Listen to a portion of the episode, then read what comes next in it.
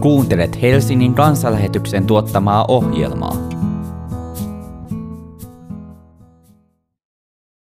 Tällä kertaa Hannu Heinonen opettaa meitä otsikolla Jumalan huolenpito.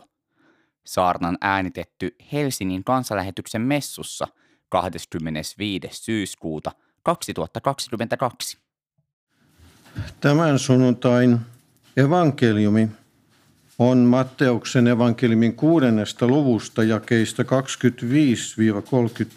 ja noustaan näitä sanoja kuulemaan. Sen tähden minä sanon teille, älkää huolehtiko hengestänne siitä, mitä söisitte tai joisitte. Älkää ruumiistanne siitä, millä sen vaatettaisitte. Eikö henki ole enemmän kuin ruoka ja ruumis enemmän kuin vaatteet? Katsokaa taivaan lintuja, eivät ne kylvä, eivät ne leikkaa, eivätkä kokoa varastoon, ja silti teidän taivaallinen isänne ruokkii ne. Ja olettehan te paljon enemmän arvoisia kuin linnut. Kuka teistä voi murehtimisellaan lisätä elämäänsä pituutta kyynäräänkään vertaa? Mitä te vaatetuksesta huolehditte? Katsokaa kedon kukkia, kuinka ne nousevat maasta. Eivät ne näe vaivaa, eivätkä kehrää. Minä sanon teille, edes Salomo kaikessa loistossaan ei ollut niin vaatetettu kuin mikä tahansa niistä. Kun Jumala näin pukee kedon ruohon, joka tänään kasvaa ja huomenna joutuu uuniin, niin tottahan hän teistä huolehtii, te vähäuskoiset. Älkää siis murehtiko, mitä me nyt syömme tai mitä me juomme tai mistä me saamme vaatteet. Tätä kaikkea pakanat tavoittelevat. Teidän taivaallinen isänne tietää kyllä, että te tarvitsette kaikkea tätä. Etsikää ennen kaikkea Jumalan valtakuntaa ja hänen vanhurskasta tahtoaan, niin teille annetaan kaikki tämäkin. Älkää siis huolehtiko huomispäivästä, se pitää kyllä itsestään huolen. Kullekin päivälle riittävät sen omat murheet. Tämä oli tämän päivän evankeliumi. Eräänä aurinkoisena iltapäivänä silmieni edessä kohosi afrikkalainen ruoho. Vasen poskeni painoi Afrikan multaan. Makasin vasemmalla kyljelläni maassa – aivan Mission Aviation Fellowshipin eli lähetyslentäjien lentokonehallin suurten ovien läheisyydessä. Lentäjä oli juuri tuonut minut ja perheeni Länsi-Keniasta Victoria-järvellä olevalta Mfanganon saarelta, läheltä aluetta, jossa olin pahasti loukannut selkäni. Koin suurta avuttomuutta tilanteessa, jossa en voinut istua – enkä seistä, kävelystä puhumattakaan. Ihmiset ympärilläni vakuuttivat, että kyllä vielä kaikki järjestyy ja kyllä Jumala huolen omistaan pitää. On myönnettävä, että ihminen kun olen, oli vaikea ajatella, että minun ei tulisi kantaa huolta omasta tilastani ja vain luottaa että Jumala kyllä tietää, mitä tarvitsen. Tuska selässä oli ollut niin kova, että olin välillä menettänyt tajuntani. Nyt vain mietin, miten tästä selvitään. Tämän sunnuntain evankeliumitekstissä Jeesus opettaa kansanjoukkoa, johon oli ehkä liittynyt ihmisiä Galileasta – Dekapolin alueelta, Kenesaretin järven ympäristöstä, Jerusalemista, Juudeasta ja Jordanin toiselta puolelta. Nämä ihmiset olivat tulleet kuulemaan, mitä Jeesuksella oli sanottavana, kun hänen maineensa oli levinnyt Galileasta koko Syyriaan. Vaikka hän oli monta kertaa kieltänyt ihmisiä puhumasta – ihmeellisistä parantumisista, spitaalisten puhdistumisista ja niin edelleen, niin tieto oli levinnyt kauaskin hänestä, siis hänestä, joka voi parantaa ja auttaa. Jeesus on juuri opettanut paikalla olijoille, että ihminen ei voi palvella kahta Herraa. Hän ei voi palvella Jumalaa ja mammonaa. Hän jatkaa sitten, sen tähden minä sanon teille, älkää huolehtiko hengestänne siitä, mitä söisitte tai joisitte, älkää ruumiistanne siitä, millä sen vaatettaisitte. Nuorena, vielä varsin kokemattomana suunnittelijana, tein töitä konsulttitoimiston leivissä. Työnantajani lähetti minut toiseen yritykseen pienen ryhmän kanssa tekemään suunnittelutyötä tilanteessa, jossa asiakkaallamme oli suuret paineet kiristää suunnittelun aikataulua.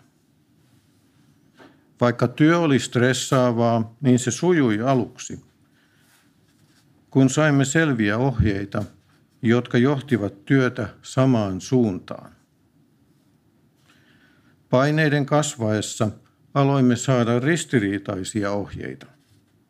Työ hidastui, koska sama asia piti yhtenä päivänä tehdä yhdellä tavalla ja toisena päivänä toisella tavalla. Oli vaikeaa toteuttaa useamman pomon toiveita, jotka eivät johtaneet samaan suuntaan. Työmme kärsi tästä merkittävästi ja heikensi ratkaisevasti tulosta. Elämämme varrella joudumme tekemään valintoja. Se on mielekkäässä ja sisältörikkaassa elämässä välttämätöntä. Me emme ole sillä tavalla ihmeellisiä, että pystymme kaikkeen ja miellyttämään kaikkia. Jeesus näyttää tämän sunnuntain evankeliumitekstissä ja siinä kirjoitetussa opetuksessaan pureutuvan asiaan, jota emme aina tule niin konkreettisesti ja tarkasti ajatelleeksi tehdessämme päivittäisiä ratkaisuja omalla ja läheisten kohdalla. Jos ovikellosi soi, niin mikä on ensimmäinen ajatus, joka tulee mieleesi? Kukahan siellä on? Ja tähän aikaan. En minä ole kutsunut ketään, vai olenko? Jos katsot ovisilmästä tai avaat oven, ratkaiset pian. Asioitko ovikelloa soittaneen henkilön kanssa vai et? Tai päästätkö hänet peräti kotiisi ja juttelet hänen kanssaan tai jopa keität kahvia hänelle ja tarjoat jotakin? Jos tämä henkilö on uskova ystäväsi, niin saatat kokea yhden elämäsi rohkaisevimmista yhdessäolon hetkistä ja saada tosi paljon voimia jatkaa arjen haasteissa. Jos henkilö kuitenkin on sellaisella asialla, että hän vain tahtoo hyötyvänsä kaikesta siitä, mitä sinulla on, niin et ainoastaan saata kärsiä taloudellista tappiota, vaan se tyytyväisyys ja itsesi arvostaminen, joka sinulla oli, voi olla nyt poissa, kokonaan mennyttä. Jeesus näyttää tekstissämme viittaavan vahvasti siihen, että mille me annamme ajatuksissamme ja elämässämme enemmän tai eniten aikaa ja tilaa, niin siitä tulee vähitellen meidän elämämme Herra. Älkää huolehtiko hengestänne siitä, mitä söisitte tai joisitte, älkää ruumiistanne siitä, millä sen vaatettaisitte. Eikö henki ole enemmän kuin ruoka ja ruumis enemmän kuin vaatteet? Jos huolehditte näistä ruoasta ja vaatteista, niin ne valtaavat elämänne ja lopulta saatatte ikään kuin palvella vain niitä. Kuoleman pelko voi olla vakava ja todellinen. Se voi aivan kuin halvaannuttaa ja aiheuttaa sen, että ei saa päivässä oikein mitään aikaa. Jos ruokaa ja juomaa on vähän tai sellaista kuin haluaisi, ei saa ollenkaan, voivat päivät mennä miettiessä, miten saisi edes jotain sopivaa ja hyvää syötävää. Vaatetus voi myös tulla niin tärkeäksi, että ei ehdi muuta tehdäkään kuin kiertää vaatetusliikkeissä tai kirpputoreilla etsimässä uusia ja sopivia ja piristäviä vaatteita. Me luultavasti kaikki huolehdimme jostakin. Vastuullisina ihmisinä kannamme myös murhetta ja pelkoa siitä, miten pärjäämme ja miten läheisemme voivat ja selviävät. Jeesus ei mielestäni tuomitse huolehtimista. Hän ei sano sitä synniksi. Hän aivan kuin punnitsee opetuksessaan elämässä vastaan tulevien ihmisten, asioiden ja tilanteiden tärkeyttä. Eikö henki ole enemmän kuin ruoka ja ruumis enemmän kuin vaatteet? Eikö se, että Jeesus asuu sydämessämme ja pyhä henki tekee työtä meissä ja elämässämme ole tärkeämpää kuin miten tai millaista ruokaa syömme, kunhan se antaa ravintoa, jota ruumiimme tarvitsee eläkseen ja toimijakseen. Vaatteilla puemme itseämme, mutta vaikka ne olisivat miten hienot ja sopivat, niin tehtävämme eivät tule tehtyä – jos vaatteita ei kanna kehomme, jonka lihakset ja monimutkaiset toiminnot suorittavat työn. Jumala itse on luonut ruumiimme ja antanut meille henkemme. Hän haluaa myös pyhän henkensä antaa meihin kirkastamaan poikaansa Jeesusta Kristusta, joka kärsi ja kuoli ristillä syntiemme tähden, sovittaen sen ja valmistaen meille pääsyn iankaikkiseen elämään Jumalan luo. Hänessä me olemme vanhuskaita ja hänessä me kelpaamme Jumalalle. Ne ihmiset, jotka eivät Jumalaa tunne, eivät seuraa Jeesusta ja ovat jatkuvasti ja pääasiallisesti kuitenkin näiden samojen kysymysten edessä mitä me nyt syömme tai mitä me juomme tai mistä me saamme vaatteet tai mistä me saamme nyt rahat ruokaan ja juomaan tai mistä saamme rahat vaatteisiin. Kuitenkin heidän elämässään vastauksien etsiminen näihin kysymyksiin täyttää heidän päivänsä. Heidän aikataulussaan – ja kalenterissaan ei ole tilaa eikä paikkaa rukoukseen ja Jumalan tahdon etsimiseen. Näin he eivät myöskään tunne Jumalan läsnäoloa eikä vaikutusta heidän omaan ja lähimmäisten elämään tässä maailmassa. Tekstissämme Jeesus sanoo linnuista, teidän taivaallinen isänne ruokkiine. Hän sanoo myös, että Jumala pukee kedon ruohon. Taivaallinen isämme huolehtii yksityiskohtia myöten siitä, että elämä täällä maapallolla voisi jatkua.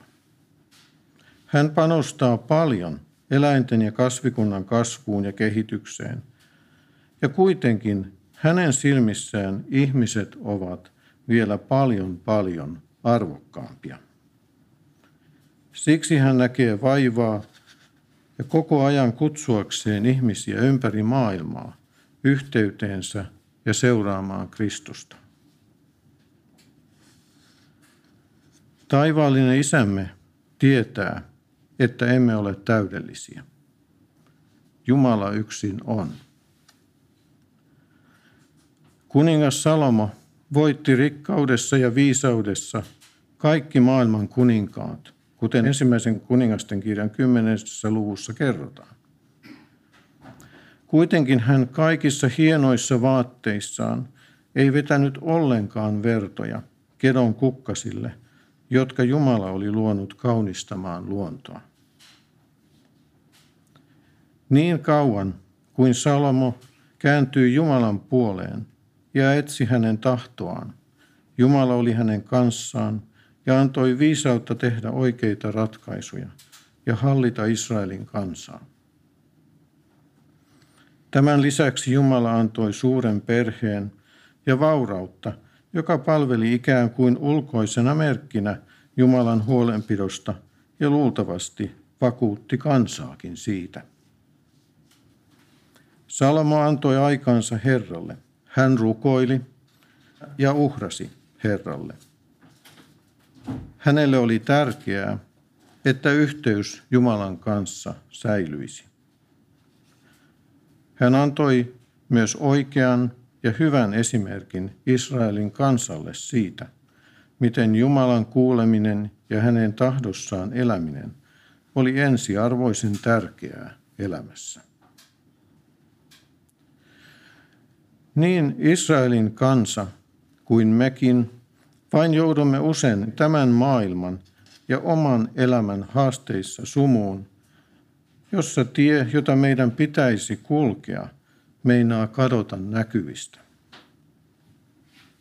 Heikko uskomme murentaa sitä lapsenomaista luottamusta Jumalan voimaan ja viisauteen, jonka voisimme nähdä asioiden ja ihmissuhteiden järjestymisessä elämässämme. Jeesus moittii kuulijoitaan heidän uskonsa puutteesta.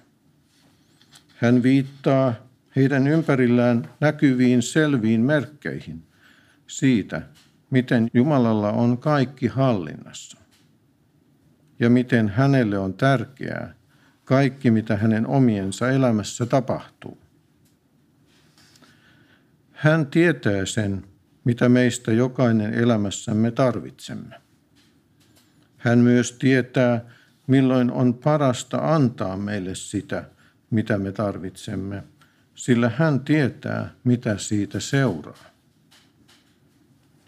Me emme tätä usein näe, emmekä ymmärrä, ennen kuin paljon myöhemmin. Te vähäuskoiset, löytääkö hän sitä uskoa pienen sinapin siemenenkään vertaa? Onko sen löytäminen hänelle tärkeää? Siitä päätellen, miten paljon Jeesus painottaa uskoa häneen ja taivaalliseen isään, on pääteltävä, että uskon syntyminen meissä Kristukseen ja Jumalaan on hänelle hyvin tärkeää. Kuitenkin aikana, jolloin uskomme on heikko ja epäilykset valtaavat mielemme, olemme Jumalalle arvokkaita ja hän huolehtii meistä. Tekstissämme Jeesus sanoo meille, älkää murehtiko. Etsikää ennen kaikkea Jumalan valtakuntaa ja hänen vanhuskasta tahtoaan. Keskittäkää ajatuksenne ja elämänne niihin asioihin, niihin ihmisiin, niihin kirjoituksiin, niihin tekemisiin ja niihin töihin, niihin harrastuksiin, niihin kokoontumisiin, jotka auttavat teitä seuraamaan Kristusta ja kulkemaan elämässä tietä kohti taivaallisen isän kotia. Ottakaa aikaa kysyä Jumalan tahtoa päätöksissä ja valinnoissa, joita teette. Rukoilkaa toistenne puolesta. Rakastakaa lähimmäistänne niin kuin itseänne. Luottakaa Jumalaan. Luottakaa Jumalan armoon, jota hän viisaudessaan osoittaa meitä ihmisiä kohtaan, tietäessään, mitä tekoa me olemme. Me olemme hänen sanansa ja kättensä luomus. Pyydä Jumalalta hänen läsnäoloaan elämääsi ja johdatusta ja ohjausta niin arkeen kuin juhlaankin. Pyydä häneltä asioita, joita tarvitset, ja ihmisiä elämääsi, ja jätä pyyntösi Jumalan toteutettaviksi samaan aikaan, kun itse toimissasi pysyt uskollisena hänelle. Kullekin päivälle riittävät sen omat murheet. Jumala tietää sen hyvin. Siksi hän tietää, miten huolehtia sinusta. Ohjelman tarjosi Helsingin evankelisuterilainen kansanlähetys. Jumalan palveluksemme, eli kansanlähetyksen messu, on sunnuntaisin kello 11 Alppipodilla osoitteessa Karjalankatu 2a. Katso lisää kansanlähetys.fi kautta Helsinki ja tule mukaan.